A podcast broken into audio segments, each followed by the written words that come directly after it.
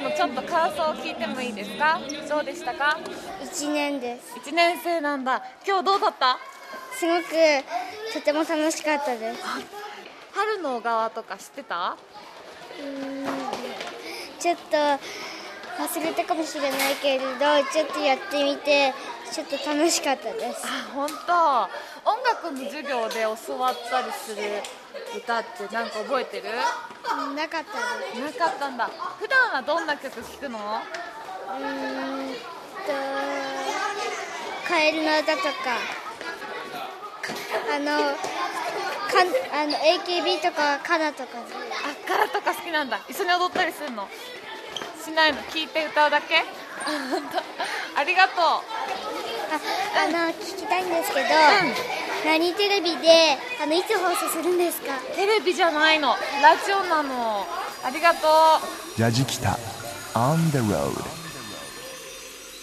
やじきたオンザロードご案内役の中田美香です。子供たちのなんとも可愛らしい声からスタートしました今回のやじきたオンザロード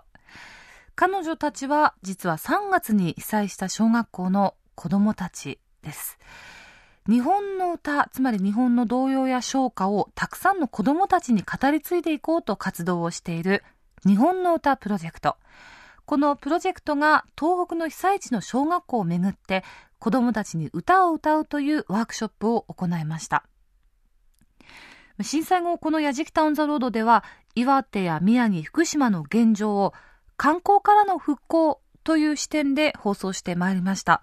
今回はこれまで伝えきれなかった被災地の小学校子どもたちの現状を復興支援のために実際に活動している日本の歌プロジェクトに密着しながらその後の被災地の状況も含めてお伝えします。題して日本の歌プロジェクト東北の被災地小学校をめぐる。今回も旅の模様は番組ホームページにあります。旅日記。そして映像でもご覧いただけます。ホームページのアドレスは www.jfn.co.jp スラッシュやじきた。www.jfn.co.jp スラッシュやじきた。年齢を問わず懐かしい気持ちにさせてくれる童謡唱歌。これを聞いて口ずさんで優しい気持ちになれる。55分。どうぞお楽しみに。やじきた On the road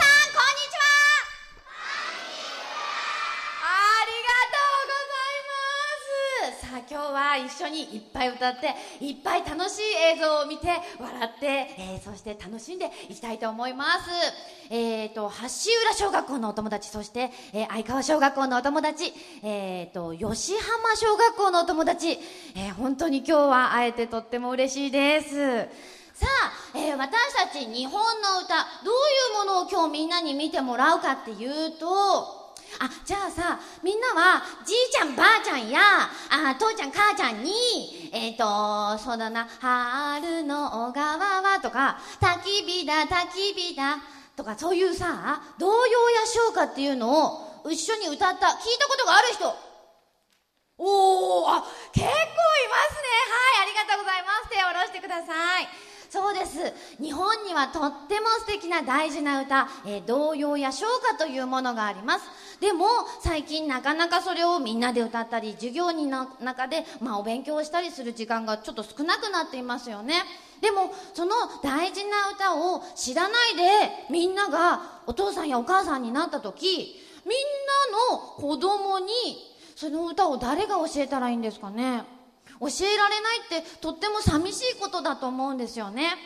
日本の大事な歌を歌い継いでいくために、えー私たちも一生懸命努力をしそして、えー世界的に有名な坂本龍一さんという方がその歌を仲間を集めてアレンジしたんですね。それが「日本の歌」という CD なんです。そして日本の歌実行委員会のみんなで映像作家の、えー皆さん18人をですね呼んでじゃあこの音楽に素敵な映像をつけてくださいってお願いして作ったものが今日みんなにこのスクリーンで見てもらう日本の歌キャラバンというものなんです。さあ今日はみんなが知ってる歌ももちろんあると思います。でも知らない歌も映像がついてえー、こんな歌があったんだなんていう風に心にとど、めてもらえたら残ってもらえたらとっても嬉しいです。じゃあ私がね日本の歌って言ったらみんなはスタートって言ってくれますか？めっちゃ大きな声出してくださいよ。いきますよ。日本の歌。はいありがとう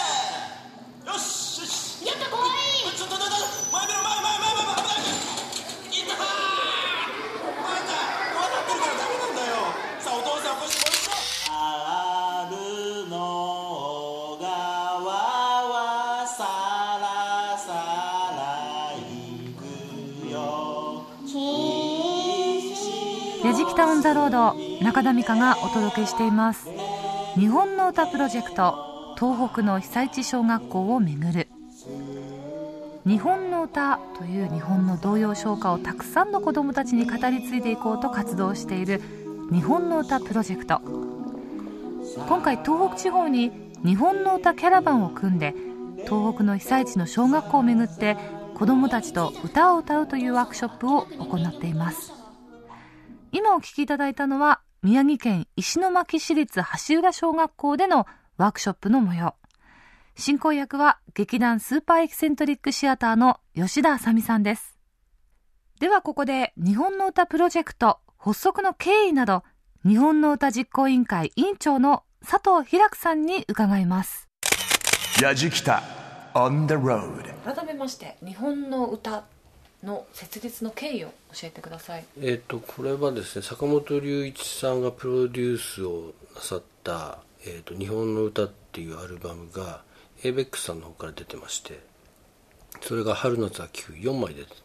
たんですけどその1枚目の時に、えー、と初めて聴いて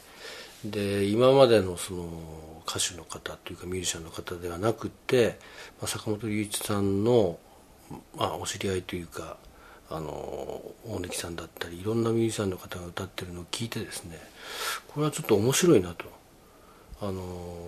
音楽だけじゃなくて映像にするともっと広がりのある活動になるかなと思ったので映像をするということで活動を始めました。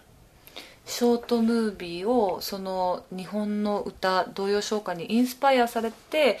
ショートムービーが出来上がってそして本格的に日本の歌としての活動がスタートするわけなんですが主な内容としてはそのショートムービーを見せてみんなでこう歌を歌うという。あの小学校で昔そのあった紙芝居みたいに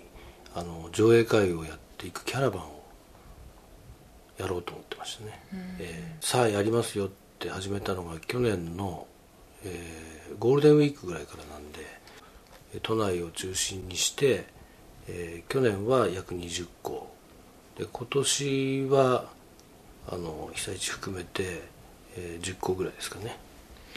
小学校を中心に学校だけではなくていろんなところでキャラバンをやってらっしゃいますけど各地で、えー参加されるお客さんの年齢層などもいろいろと幅広く、うん、それはまちまちですけどあのイベントをやってる会場等にこう出向くこともあるんで、あのとはいえあの若い方っていうよりもお子さんを連れたあの親親子というか方とかおじいちゃんおばあちゃんとかっていうのが多くなりますけどね、震災後っていうのはどういう支援活動をなさってたんですか？えー、とまずですねあの現地の状況がどういうことになってるかっていう見なくちゃいけないっていうことで、えー、と日本の歌実行委員会が中心になりましてあの物資を、えー子どもたちが遊ぶものだったりあとは靴が足りないとか子供の洋服が足りないとかっていうのを届けに来ました。それが何月？それが4月の頭ですね。その後はですねあのまた物資をが足りないっていうところの声を聞いたのでまた物資を運ぶんですけどでもその本当は物資を運ぶのではなくて届けたいのはあの日本の歌の映像を見せてあげてちょっとでも気持ちが安らいだりちょっとでもあのなんですかね楽しい気持ちにさせたかったんですけどなかなかそういう状況ではなかったんですよ。電源が通ってない水も出ないっていうのが、まあ、5月のそうですね終わりぐらいまで続いてたところが多かったと思います。夏休みを挟んでええ。2学期の最初にこう東北キャラバンっていうのも念願かなってようやくといったところですか？やじきた on the road. 橋浦小学校5年の佐々木よしきです。とってもあの面白い歌や楽しい歌があったのでとても嬉しい気持ちになりました。としきくん知ってる曲はあった？ガムフリ熊の子などや春の小川とかもそういうのも知ってるのがありました。まあ歌うことはあんまりながないんですけど、まあ多分知ってる曲なら多分あると思いますお父さんとかは。知ってる曲があったので面白かったです。本当？どの曲知ってた？春の。小川とか。普段春の小川って学校の授業とかで歌ったりする？ないですね。ないよね。去年なんか教科書に去年だか載ってたので教科書載ってた？あ映像と一緒になってああいう歌が流れてくるっていうのはどうだった？初めてだったので面白かったです。なんか印象に残ったキャラクターとか印象に残った？熊の子。あれ熊の子。熊可愛かった。あ熊可愛かった。日本の歌プロジェクト東北の被災地小学校をめぐると題して中田美香がお届けしています。やじきたオンザロード。未来を担う子どもたちに日本の童謡や唱歌を継承していくという日本の歌プロジェクト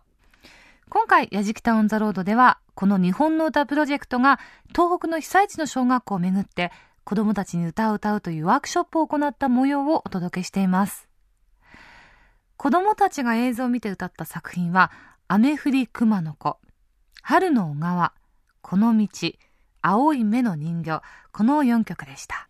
今回お邪魔しました石巻市立橋浦小学校。ここは震災後、相川小学校、吉浜小学校の3校が合同になりまして勉強しています。3つの小学校が1つになって、子供たちの心にはどんな変化があるのか。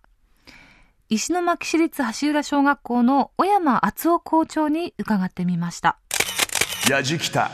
on the road 今日の日本の歌いかがでしたか？そうですね、まあ、映像と歌ということで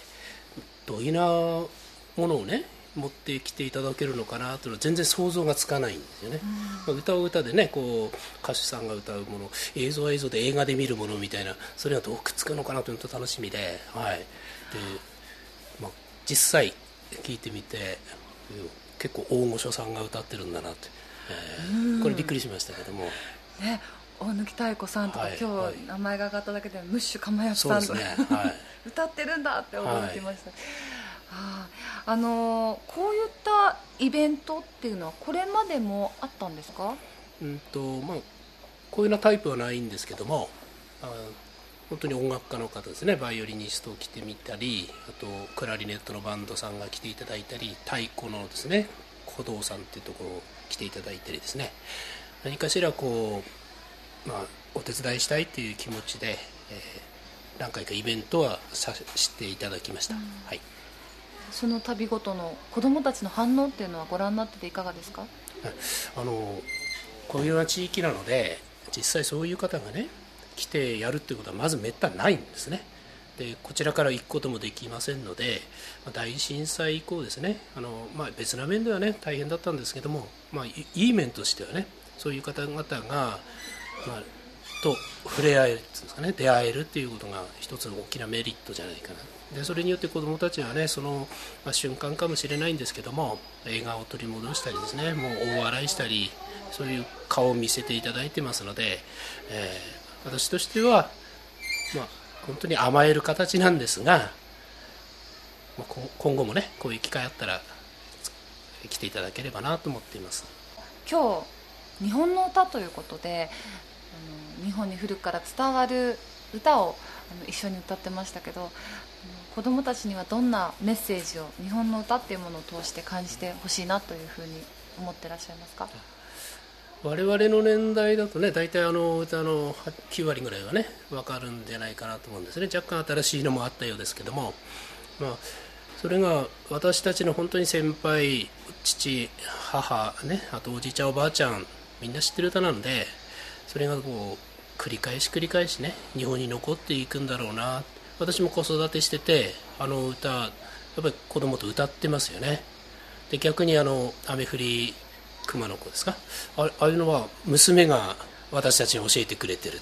まあ年代のね、えー違いでこうそうなるのかなと思うんですがそれで覚えましたね私は逆に、え震災後っていうのは特に、まあ、いろんなこう敏感になってる子どもたちも多いのかなと思うんですけど、こういう歌を通して今日はどんなことを感じたんでしょうね。ね。実際心のケアの必要な時期っていうのが6月7月あたりから出てきてるんですね。それは本当にカウンセラーさんが言ってる通りで震災当初はみんなテンションが高いんですよ。我々もそうだったんじゃないかなと思うんですがその後やっぱりぽつりぽつりと自分の不調を訴える子が出てきました。で実際は言葉でねこう会話の中でね、え変わっていければいいのかなと思いますし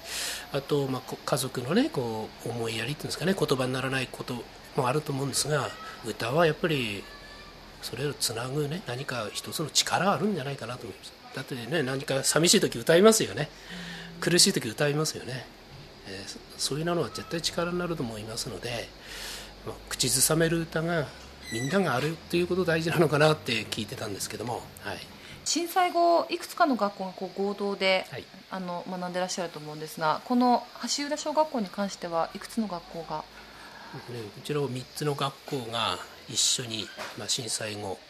約1ヶ月後にですね入学式と始業式しましたが、まあ、一応3つの学校として進んでるんですけれども授業だけはどうしても教室数足りないので合同で行ってるんですね、まあ、簡単に言いますと1年生だったら3つの学校の先生3人がその教室を経営する。授業は、まあ、1人でやる場合もありますし2人3人で、えー合同でやる場合もあります、まあ、変則的だといえば変則的なんですけども、はい、そういう形で進んでます。生徒さん同士っていうのは3つの小学校が合わせてどうですか？みんなすぐに打ち解けるものなんですか、そうですね、もう始まる前まではちょっと心配、まあ、地域も違う、まあ、同じもともと同じ町なんですが、はい。北上町っていう、まあ、いずれね中学校に行ったら一つになるということもありまして、まあ、気持ち的には大丈夫じゃないかなと最初は思いながらいざ蓋を開けて、まあ、数日は緊張してたらしいです。でもその後どんどんどんどん仲良くなりまして最終的にっていうか、まあ、7月の終終業式ですか？終業式の感想なんか聞くととてもお友達がいっぱいできて楽しかったですという感想がたくさんあるんですね、まあ、先生方もそれは感じてるようです。だ子どもたちにとってはとてもいい、まあ、プラス面がね出たのかなとは私は思っています、あの最後に子供たちにあの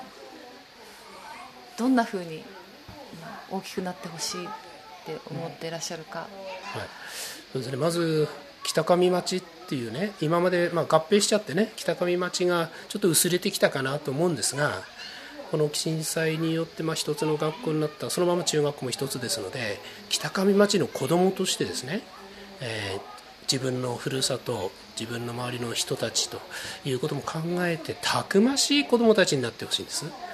で北上のことを忘れずに、まあ、大人になってもね僕はここにいたんだよという大きな声でね、まあ、言える子。そういう子どもたちになってほしいなと思います、はい、えー石巻市立橋浦小学校の小山校長先生にお話を伺いました。どうもありがとうございました。ありがとうございました。ラジキタ On the road 日本の歌プロジェクト東北の被災地小学校をめぐると題して中田美香がお届けしています。やじきたオンザロード。たくましく育ってほしいという校長の言葉でしたが私が接した子供たちは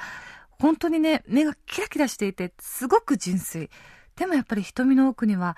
たくましさ力強さがあったような気がします。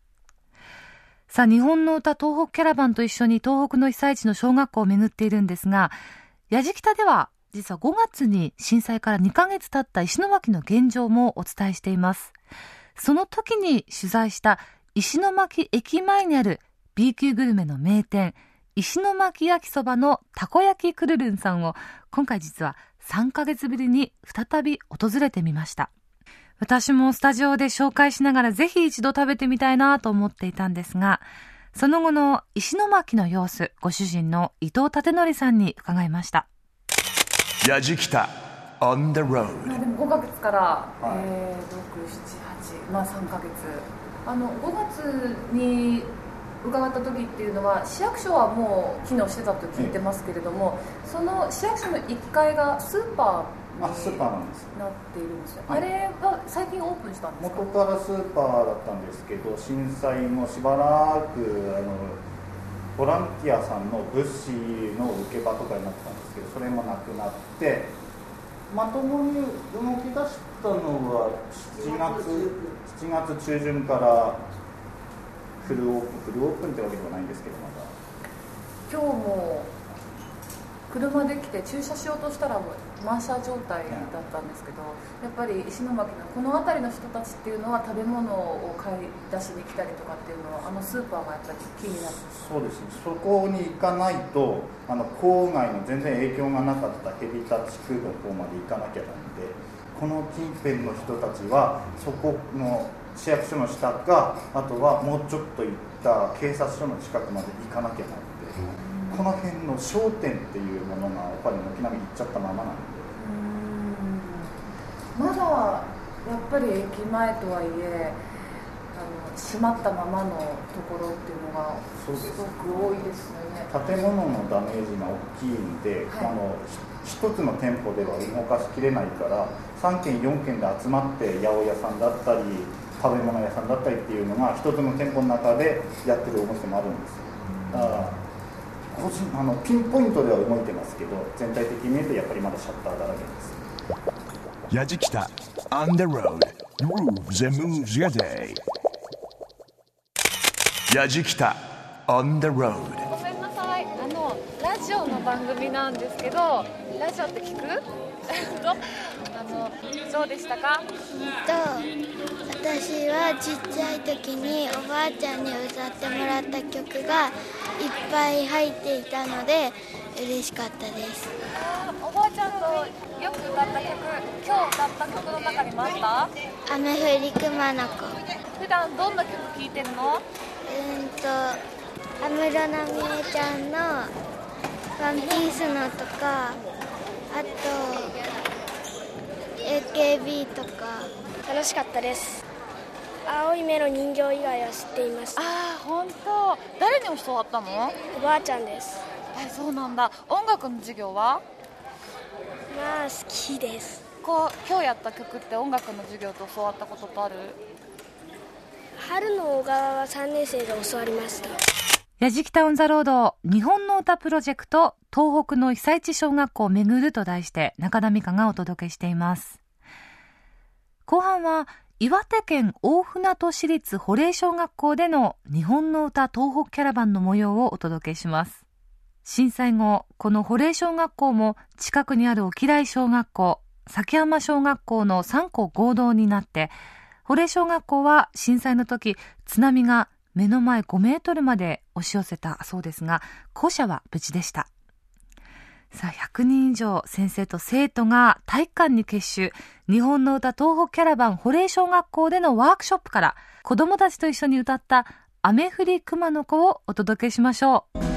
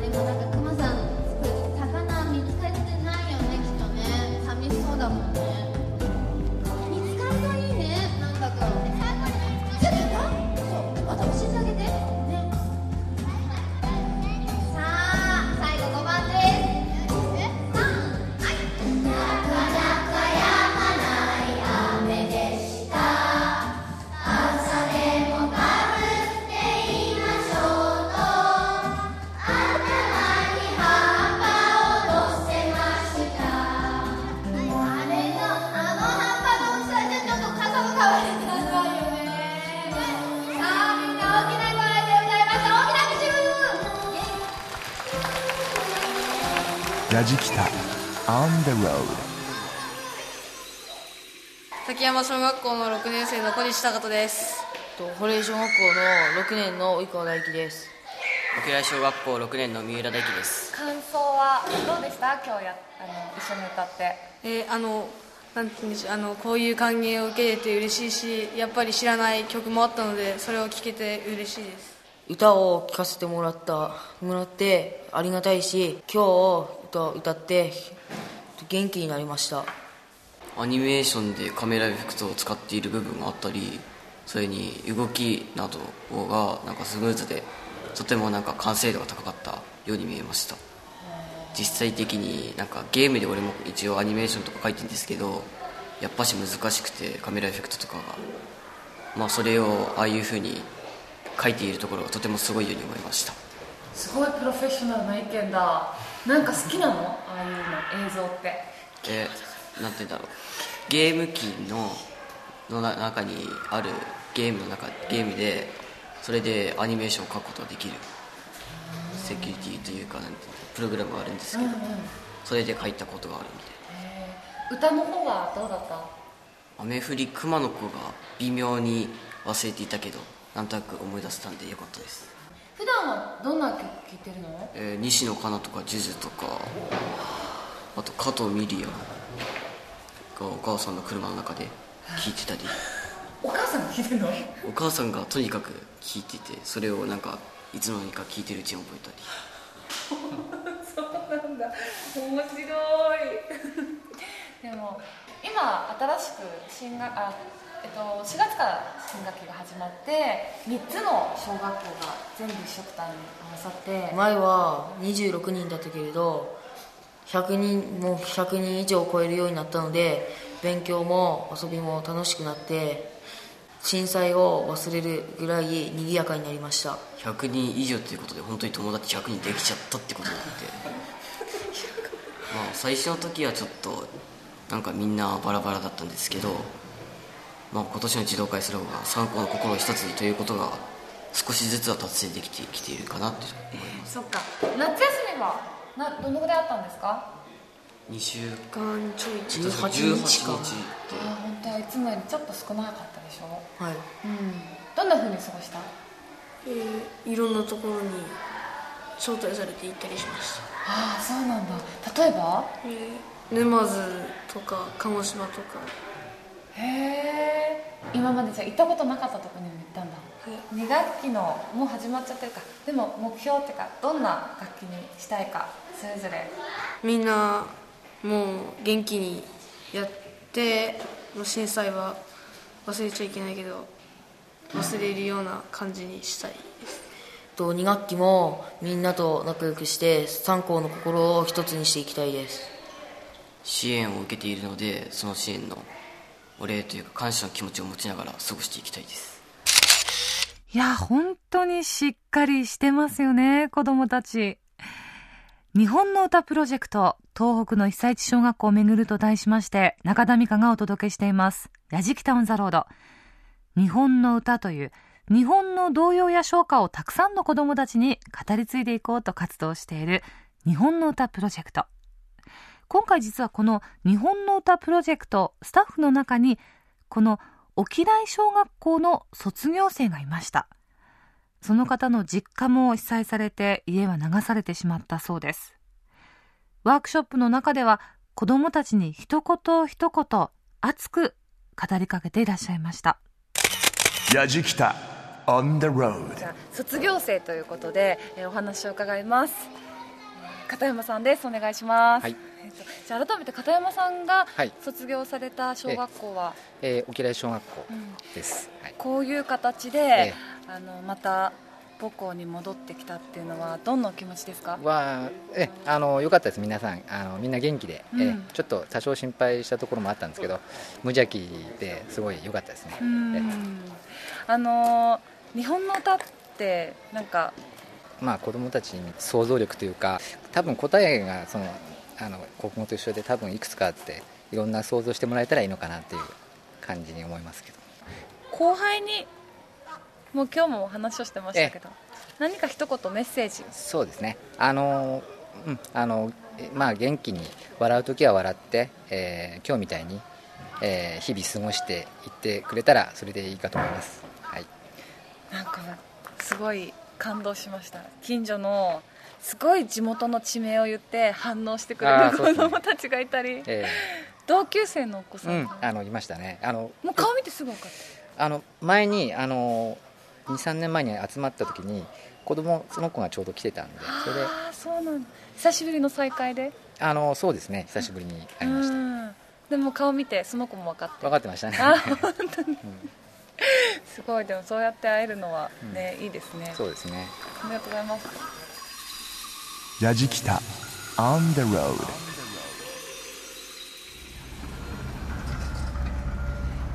日本の歌東北キャラバンの旅の途中なんですがどうしても来てみたいところがあって、えー今やってきました、えー岩手県の大船渡市。斉藤製菓のかもめの玉子のすぐ近くなんですが実はここやじきたオン・ザ・ロード6月の取材で、えーかもめの玉子この場所にも訪れてそして斉藤製菓の斉藤社長にもお話を伺いました、えーあれから2ヶ月ですけど今どうなってるかなと思って様子を見に来ました。瓦礫の撤去作業が今もずっと行われているんですけど2ヶ月前よりも印象としてはすっきりしたっていう言葉が合うのかな。更地になってきていますね。あの2ヶ月前はまだまだ建物の外壁とか骨組みだけが残っていて中は津波がで流された爪痕っていうのが生々しく残っていたんですけれどもそれがこう徐々に徐々に撤去されているといったところです。もうここにこうやって立ってみると普段日常生活東京で生活をしているとなんかどっか日々の生活で頭のどっか片隅に追いやってる時があったりするんですけどここで暮らしている方々っていうのはあの震災後本当に今でも大変な思いをして生活をしてるんだなっていうことを改めて実感します。いやーまだまだ時間かかりそうですね。やじきた on the road. やじきたオンザロード日本の歌プロジェクト東北の被災地小学校をめぐる。ここで日本の歌実行委員会委員長の佐藤ひらくさんに再びお話を伺います。やじきた on the road 石巻市の小学校2校それから大船渡の小学校南三陸の小学校と4つ、今回東北キャラバンでえ回られて、どうでしょう？あのやってみてのうん。感想というのは、もう6ヶ月近く経つんで子供たちの様子を見てるとあのまあ避難所で親御さんとばっかりいる生活じゃなくて子供たち同士のこう友達と一緒にいる生活が戻ってきたんでだいぶあの元々の震災前の状況に帰ってきてるような気はしますけどでも給食でいうとご飯と,、えー、と唐揚げと牛乳しかないとかそれは何でかっていうとあの給食センターが被災しちゃってて給食が作れないっていう状況がまだ続いてるんですね。だからあとはその1校じゃなくて3校が一緒になったりっていう学校が結構多いんで、まあ、それぞれの学校でそれぞれの方針っていうのもあって授業の進み方も違うしでも3校一緒に合同で授業をやらなくちゃいけない場面もある。運動会や何かっていう行事はそれぞれでやるんじゃなくて3校一緒にやらなくちゃいけないのでなんか心を一つにできるものっていうのはあの求めてたんだと思うんですよ。それ童謡はみんな歌いますからね、えー、今後の予定を教えてください、はい、今後はですねやっぱりあの被災地のこの生活というか学校生活みたいなの変わらないんでまだまだあの行けてない小学校がありますからそこは回っていきたいなという感じをしてます、はい、ぜひ日本の歌平久さんが感じる日本の歌の魅力を最後に。えーと、日本の歌はさ,、まあ、さっきもちょっと言いましたけどちっちゃい子お父さんお母さんおじいちゃんおばあちゃんが共通言語として一緒に歌える歌なんですよ学校で習うことが大事なんですね。でないと覚えないんですけど家に帰るとおじいちゃんおばあちゃんと一緒に歌えるお父さんお母さんと一緒に歌える。でがいいとこですかね、うん、えー、世代を超えていくっていうところがいいんでしょうかね。えー、お話を伺ったのは日本の歌実行委員会の委員長でいらっしゃいます佐藤平久さんでした。ありがとうございました。ありがとうございました矢敷北 On the road 日本の歌のキャラバン隊と別れて今気仙沼漁港に来ています。ここはすごいですね。あの漁船が今10隻以上かな停泊しています、えー、そして港町レストランお魚市場もオープンして今日もたくさんの人がお魚を買いにまたお魚を食べに来ています。すごく活気があるんですよね、ここ。あこういうところを見るとすごく嬉しくなります。今回は日本の歌東北キャラバンに同行して、えー、各地被災地の小学校を巡って子どもたちと触れ合いまた震災から半年経ったあの被災地の今の現状を取材してまいりました。日本の歌童謡唱歌を歌ってる時の子どもたちの表情が良かった。なんか童謡ってやっぱり心の日本人の心のなんかこう柔らかい部分を刺激するのかななんて思いました。震災からいろいろと辛いこともあって大人に気を使ったり子供なりに一生懸命我慢をして一生懸命頑張ってきてるのかなと思うんですけど歌を歌ってる時の子供たちの表情っていうのはね気持ちを前面に押し出していてとてもいい顔してました。今も瓦礫を積んだトラックがたくさん行き来してるんですけれども、まあ、街並みはあまり復興しているとは言えなくてちょっともどかしい気持ちにはなりましたけど今回の旅子供たちの笑顔が大きな勇気をくれました。矢敷タウンザロード旅人は中田美香でした。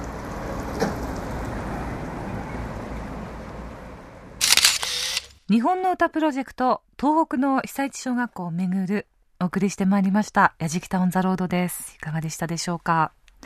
旅の途中に、あの、陸前高田市にある奇跡の一本松の前を通りました。前回訪れた際に、もう枯れてしまうかもしれないって言われていて、まあ、懸命に周りの土を入れ替えたりとか、手当てをしていたんですが、しっかりと松の木は空に向かってまっすぐ伸びていました。さあ、日本の歌プロジェクトですが、今回小学校でも上映しました18曲の童謡唱歌に様々なジャンルのアーティストが映像を入れたという、日本の歌フィルム赤版、青版、こちら日本の歌実行委員会からリリースとなっていますので、よかったらぜひご覧になってみてください。また今回の旅の様子、番組ホームページにあります旅日記、そして映像でもご覧いただけます。アドレスは www.jfn.co.jp スラッシュやじきた www.jfn.co.jp スラッシュやじきたやじきたオンザロードご案内役は中田美香でした。本当にやっぱり歌って力がありますよね。